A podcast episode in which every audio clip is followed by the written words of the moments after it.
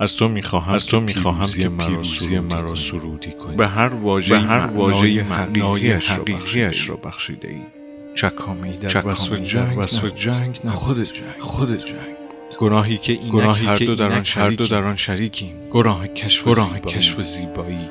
و آن شعر و آن شعر هرگز هر دوباره بر دوباره بر زبان است.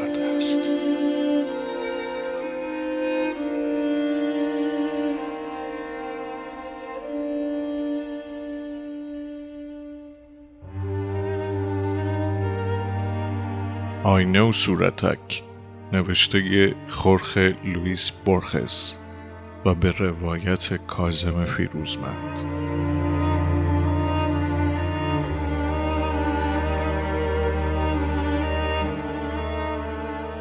بعد از نبرد کلونتارف که در آن نروژی ها شکست یافتند سلطان اعظم ایرلند با شاعر دربار خیش سخنی داشت. گفت بزرگترین کارها اگر به قالب واژه ها در نیاید شکوه خود را از دست می‌دهد. از تو می‌خواهم که پیروزی مرا سرودی کنی. من این نیاز خواهم بود و تو ویرشیل. آیا توانایی انجام چنین کاری را که هر دوی ما را بی مرگ خواهد کرد در خود میابی شاعر گفت آری سرور من. من برگزیدم. دوازده زمستان نظم عروزی خواندم. سیصد و شست افسانه از بردارم که زیر بنای شعر راستین است. یاد اعثار اولستر و مونستر در تارهای چنگ من نهفته. قوانین وامی دارندم که در بکار گرفتن کهنترین واجه های زبان و پیچیده ترین استحاره ها فراخته است باشم. آگاه هم از راز نوشتن که هنر ما از چشم بی بصیرت عوام الناس مصون می دارد. می توانم عشق را، راهزنها را، سفرها و نبردها را بستایم. زنجیره اساتیری همه کوشک های شاهی ایرلند را می شناسم. از اخترشناسی مشروع، ریاضیات، قانون شرع و گیاه شناسی بهره در خود دارم. در مناظرات عام بر همه حریفانم چیره گشتم. در تنز آنچنان چیره دستم که پوست را میخشکاند و خوره بر آن میافکند می‌توانم شمشیر را خوب به کار گیرم آنچنان که در نبردها تن ثابت کردم.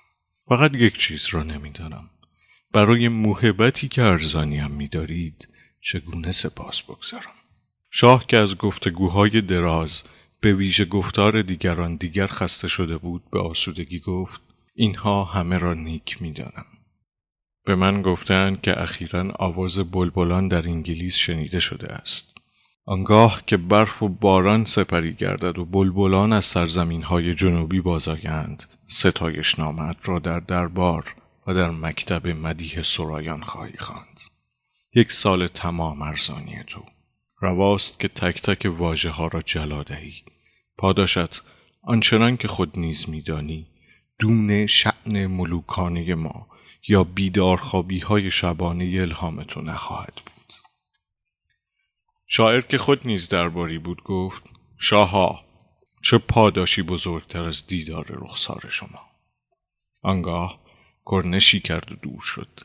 دو سه بیتی در زمیرش جرقه می‌زد.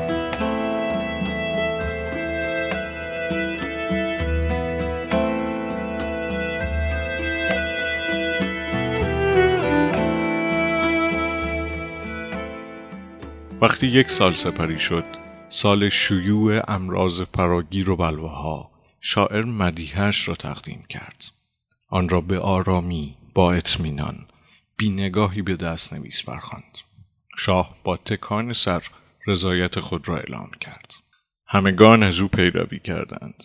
حتی آنان که در درگاه ها جای گرفته و از پرداختن یک تک واژه ناتوان بودند. شاه سرانجام گفت کارت را میپذیرم. این یک پیروزی دیگر است. تو به هر واژه‌ای معنای حقیقیش را بخشیده ای و آن خصلت ذاتی را که شاعران پیشین بدان دادند در سراسر مدیحه تو نقش و نگاری نیست که بر کهن سرایان ناشناخته باشد. جنگ بافته زیبای انسان هاست و خون آب شمشیر است. دریا را خدایان است و ابرها آینده را پیش می‌گویند. قافیه جناس همصدایی زرباوا صنایع بدیعی کارآمد و گوناگونی خردمندانه اوزان را چرب دستانه در کار کرده ای. اگر همه ادبیات ایرلند نابود شود مباد روز. چکامه اصیل تو آن را بیکم و کاستی باز خواهد ساخت. اینک سی کاتب هر کدام دوازده بار آن را استنتاخ خواهند کرد. سکوتی مستولی شد. سپس دوباره به سخن درآمد همه چیز بر مراد است و هنوز چیزی رخ نداده. در رگ هامان خون تندتر نمیگذرد. دست هامان کمان را نجسته است. کسی رنگ رخ نباخته. کسی نعره پیکار نکشیده یا سینهش را در برابر وایکینگ ها سپر نکرده است. پیش از آنکه سالی به پایان رسد شاعر چکامه دیگر را خواهیم ستود. اینک به نشانه رضایت ما این آینه را بگیر. سیمین است. شاعر گفت سخن شاه را دریافتم و سپاس گذارم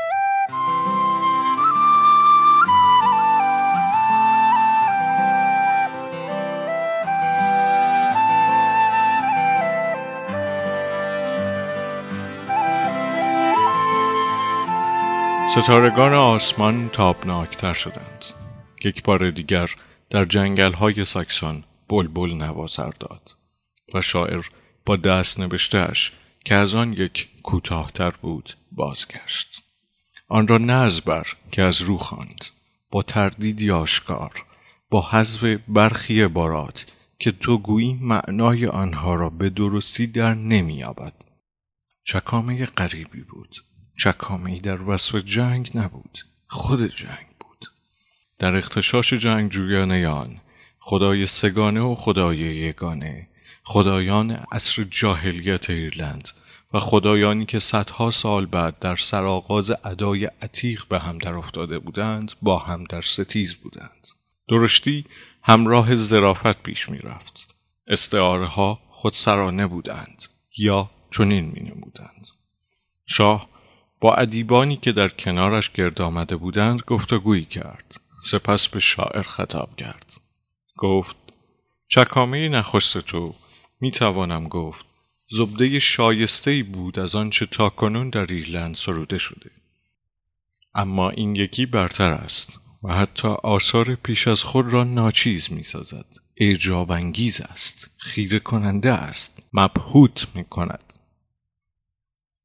عوام سزاوارش نخواهند بود مگر اقلیتی از فرهیختگان. جایگاه تنها نسخه آن صندوق آج خواهد بود.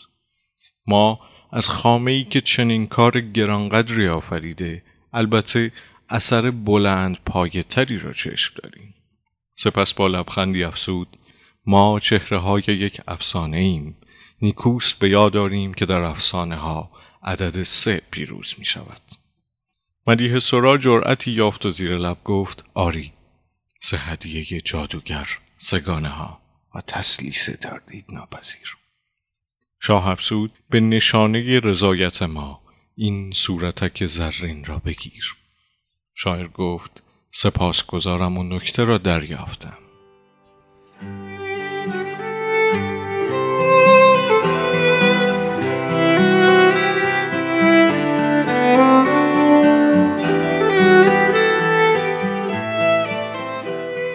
سالگردی دوباره شد.